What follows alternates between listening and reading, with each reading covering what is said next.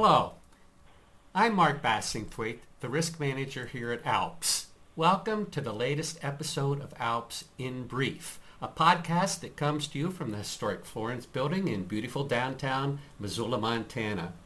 I'm delighted today to be able to introduce uh, not only uh, a, a, guest but a good friend, uh, Joe Kashi. And Joe is a lawyer who practices uh, in Soldotna on the Kenai Peninsula in Alaska. Joe, uh, as always, it's just great to have you uh, have an opportunity to visit with you again.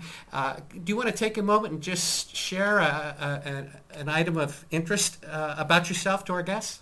Sure, just by way of brief bio, although usually uh, other people do it. Um, well, Mark, you and I have been friends for over 20 years since we were uh, doing uh, technology uh, presentations for the ABA Tech Show together. That's right. Uh, and, and quite a number of presentations after that. So I think we know each other's handwriting pretty well.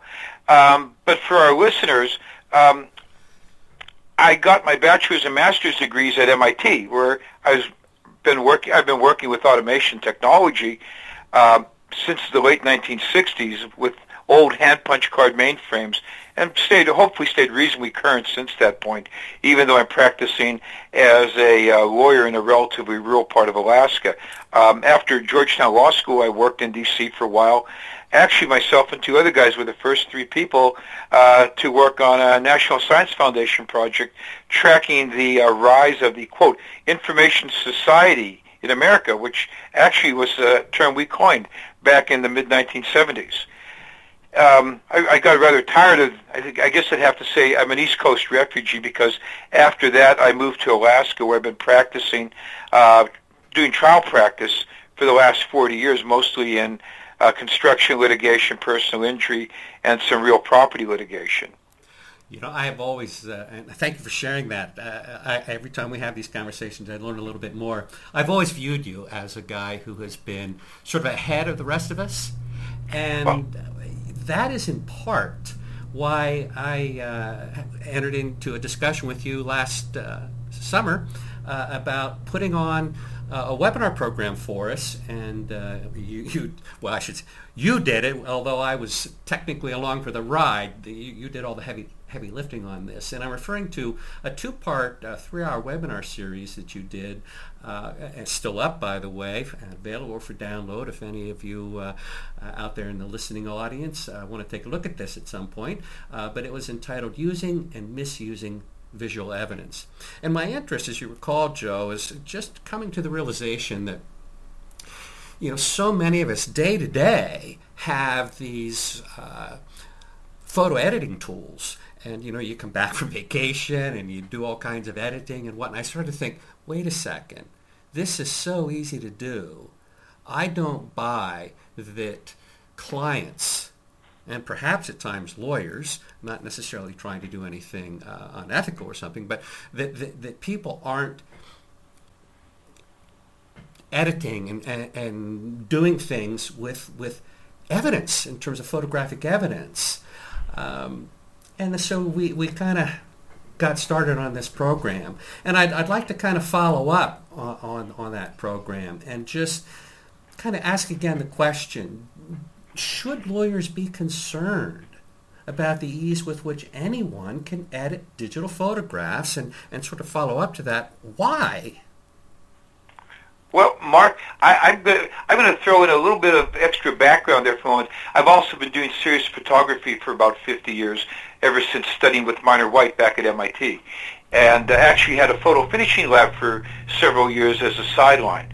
Uh, it's it's an unusual situation because the digital era really is bringing bringing three different areas into focus: trial practice, uh, photography generally and conceptually, and then the more recent uh, digital revolution, which very much allows you to make the sorts of work you never could do with a traditional uh, chemical film and paper kind of um, photography aspect of work. Mm-hmm. So really, what we've had, what we've reached is, and I would say rather suddenly, is a fairly critical point where traditional photographic evidence just isn't as reliable as it used to be. In fact, I can say that it, it's vir- it can be it's becoming significantly less reliable. The concerns we run into, I, I think they're fairly common. I've had cases, and it's not so much the lawyers that are the problem uh-huh. uh, as the people who've consulted with me about these situations, and there have been several, even uh, in our small town in Alaska that have come to my attention. Uh, has to do more with clients or complainants who are bringing, um, shall we say, excessively enhanced photographs to the attention of uh, the lawyers and then attempting to use those as evidence. Every, every photograph is enhanced to some extent, otherwise it's essentially unusable. You know, you, you make traditional corrections, you know, you know, correct the exposure, correct the contrast, right. that sort of thing. Not a problem there. You know, the sorts of corrections that you can make in a dark room um, were generally within reason, although even even then there's a lot of uh, case law about what is or not acceptable. More recently, and especially the last two or three years with the uh, rise of artificial intelligence sort of neural networking built into uh, various photographic quote enhancement unquote programs, we've reached sort of a watershed where there's essentially no film photography being done anymore except by people doing it on the fine arts standpoint. Yes, That's usually right. large format, you know, four by five uh, sorts of cameras and larger. Uh, for the average day-to-day use, digital photography is great, but the problem is ensuring that what you're using is appropriate and therefore not being misused. It's important, I think, to note that using photography to document stuff or to explain is a tremendous benefit. It's the sort of thing which helps helps trial lawyers really go and uh, help make their story really really comprehensible very quickly because we're fr- primarily visual rather than linear. You can get a lot more and be a lot more persuasive with a single picture than with the proverbial a thousand words. You know, we're told we're taught in law school paint a picture with words.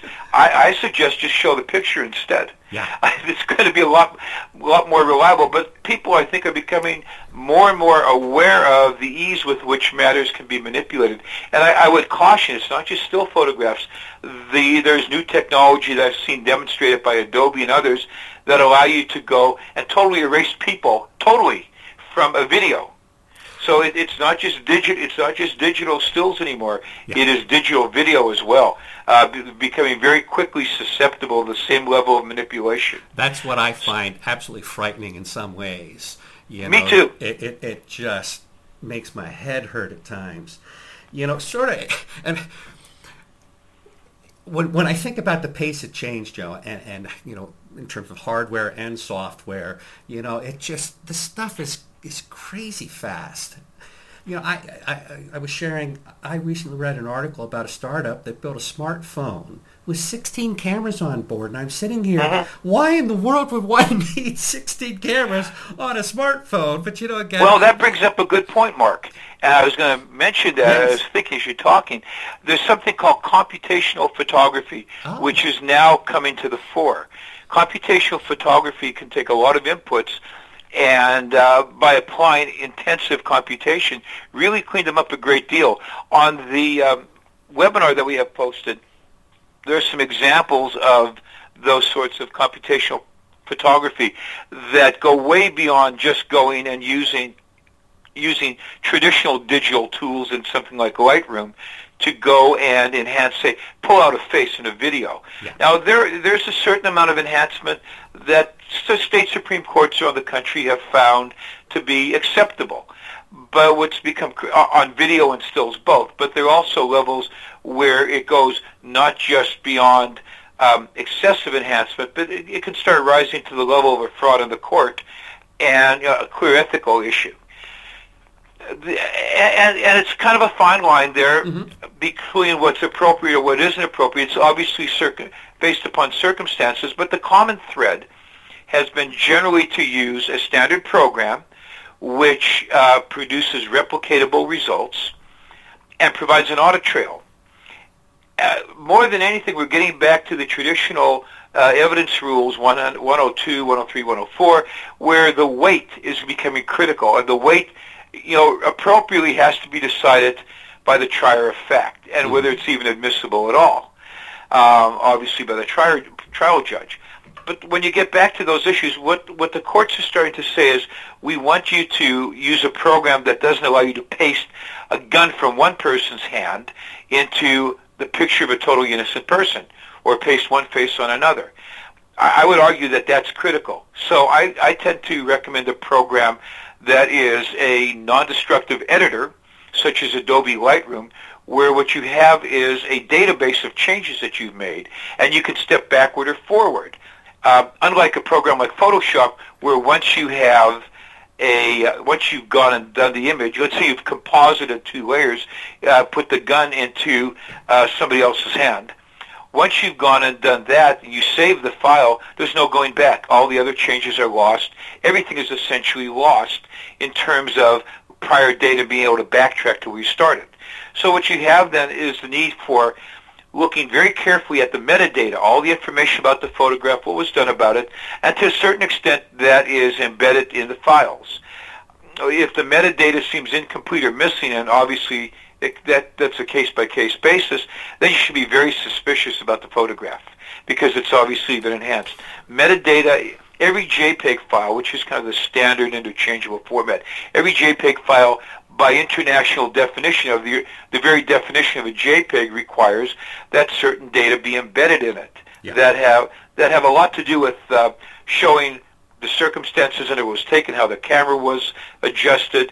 Uh, for example, perspective, which is critical in a lot of accident injury cases. Those sorts of things are critical. They're in the metadata. If the metadata is not there, then you're likely to go and be very, or should be very suspicious about the about the photograph itself. If the metadata is there, you can go and then start looking at it uh, from the standpoint of traditional case law about what photographs are appropriately admissible or not. Yeah. And then, you know, you can, and then, and then it goes to the weight of the evidence at that point. Generally speaking, I recommend that people use a non-destructive editor like Adobe Lightroom, not uh, a destructive editor that bakes the changes in forever like uh, Adobe Photoshop or similar layered programs, that they use what's called a RAW, uh, the RAW file. RAW files are, are, all the data that that the sensor ever captured. They're saved as a RAW file if you, if you set it up as such. JPEGs, JPEG and RAW files are two different formats. JPEG once a change is made or once it's taken by the camera, all the data is baked in. You can't change it. You can't recover all the stuff that's been lost through JPEG compression. RAW gives you the ability to go with a program like Lightroom and step you away from raw, you know, from the original data all the way through to whatever your final result is that you want to show to the trier of fact, and then prove to the trier of fact um, what steps you've taken. So you can show, you can go step by step, repeating along the way. That's the feature of Lightroom. You can step by step along the way and uh, show to the trier of fact how you got to the result you're offering as an exhibit. That's often been very critical as an as an admissibility factor for both stills and videos in the state Supreme Court decisions I've read. What, anyway, uh, metadata, me, raw format if you can, metadata. Okay. Try to avoid formats that bake the changes in forever and lose everything. And and that makes sense to me. Uh, but but I'm gonna in in terms of what lawyers should be doing, but as as they handle uh, and use digital evidence, uh, visual evidence. Um, but uh, I'm a risk guy, and I also, you know, a big part of my job is, is looking at, you know, what, where, where the problems kind of come up, you know? And I, I guess one of the things I get concerned about is just clients, whether it's an adverse party or our own client, uh-huh. they have ready access to these programs that to use your phrase, that are uh, destructive kinds of things uh, and, and can insert the gun into a hand of somebody that, you know, those kinds of things. Um, and then try to erase the evidence. Right, right. Is do you think? Am, am I? You know, I, I, tend to get paranoid at times about all kinds of things. But am, am, is that a realistic concern? Do Yes. lawyers need to be I, I've aware? seen several cases like that come up in the last few years, uh, even in our small area of like 45, 50,000 people. Yeah, yeah, that's just. I'm, I'm aware of at least three. Mhm. Uh, Do you think, in terms of our profession as a whole, do you think lawyers generally get that? And, and, and No. Uh, yeah. Most, uh, very few lawyers get it. Uh, but they, you know, unfortunately, they may end up getting it in the end if that occurs. I've seen cases where people were newly convicted, um, you know, up- upstanding uh, business people, for example. Uh, somebody had a grudge against them, and they didn't exactly concoct stuff. hmm But let's just say that uh, erasing the metadata prevented people from going in and analyzing that, in fact, something wasn't exactly where they purported to be, but was closer or farther or whatever. If you follow what I'm saying, the perspective analysis Yeah. is critical at that point. So if, if you were to, I, I, let, let's pretend for a moment I'm just a, a young lawyer kind of trying to get into the litigation game and, uh, and uh, you become something of a mentor to me. Um, what kinds of things, you know, what would you choose to share? I, I, I, I guess I'm trying to get at, you know, what, what are the risks that I'm facing if I stay naive? Um, what do I need to just think about, generally speaking, in terms of trying to become competent in, in all of this? Um, just sort of some, some closing remarks, I guess. Okay, well, becoming competent in terms of the visual visual evidence, and I'm referring to both stills and video at this point. Yes. Um, fundamentally, I think what you need to do is at least stay on top of the sorts of changes that are occurring, um, if nothing else. hmm People tend to be using more and more smartphones, for example, Right. uh, as a primary photographic tool, which I, since I come from a construction litigation background in part, where it's often critical, uh, as we showed in the uh, webinar, by the way, in construction litigation and personal injury, it's often critical to be able to go and later zoom in and find tiny but very important details. hmm If you don't have the kind of resolution, uh, exposure range, and other factors uh, that are typically lacking in cell phones, then you're not going to have that data. Yeah. My, my general concern with cell phones is that it, well, I should say smartphones, is that the photographs from those tend to be, on average, really not as good as they should be, at a minimum, for um, forensic purposes in court, especially when you need to make a print that's bigger than, say, 8 by 10 uh, for the jury to view in the jury room, etc. Uh, we still need to have prints, if you will, Uh-huh. for evidence. You, you, the fact that a cell phone looks good on a computer screen isn't sufficient. Uh, that's actually a very low-resolution medium. It looks good, uh, but not for serious uh, forensic use. So, you know, first thing I think is to start learning how to use, or at least have learning how to use a uh, higher quality uh, resolution camera, micro four thirds, APS-C full frame digital are good numbers. Any of those will work well, and probably at least become aware of the sorts of things that can be done with programs like Lightroom or Photoshop. You can't be your own expert and you can't be your own witness, of Right. course, but at least you Yeah. could start issue spotting. And the issue spotting is what's happening with the metadata, what sorts of new computational approaches may render this less positive, and start doing serious discovery about the nature of the uh, about the basically about the nature of whatever evidence is in front of you. Yeah, yeah, I, I like that. You know, how I tend to view this is, you know, we all uh, now, I think in today's uh, world, really understand and appreciate. You know, you, you just because it's on the internet doesn't make it true. And and I kind of really no, that statement is true. Did I get it backwards? No, No, it's okay. I agree with yeah, you. Yeah, yeah. Well, but uh, sort of paralleling that into digital photography, just because we have a digital file, uh, uh, whether it's a photograph or a video, doesn't mean that the information presented in the video or, or, or on the photo is an accurate uh, capturing uh, uh, of the event. Well, at least not after it's been post-processed, and potentially not when it was Right. captured either. Right. Uh, what, I, what I would suggest overall, Mark, is that the traditional evidentiary rules and the, knowing the traditional evidentiary rules, being able to, to go and document what was done to the trier of fact, Uh-huh. always having an unaltered copy of the original photograph from the very beginning with everything in it, you know, all the metadata and all Right. the data, anything else, it's going to be critical. You know, preserve the original photograph exactly unchanged. Uh, be able to show to the trier of fact what has been done to go with the to basically make your final exhibit, and that it's within the bounds of conventionally acceptable enhancement recognizing that you have to prove weight of evidence to the trier of fact will go a really long way. I, I, Okay.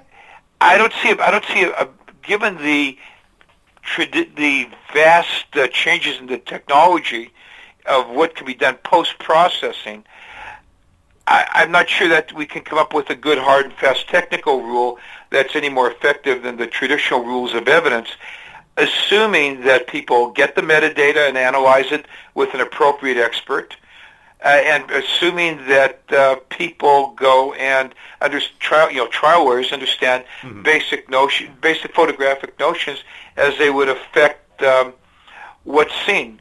And it's always worth remembering that the camera will see things differently than the human eye. At best, there's a there's an approximation. Yes. It- it- Yes. It's not one to one exact. Right, right.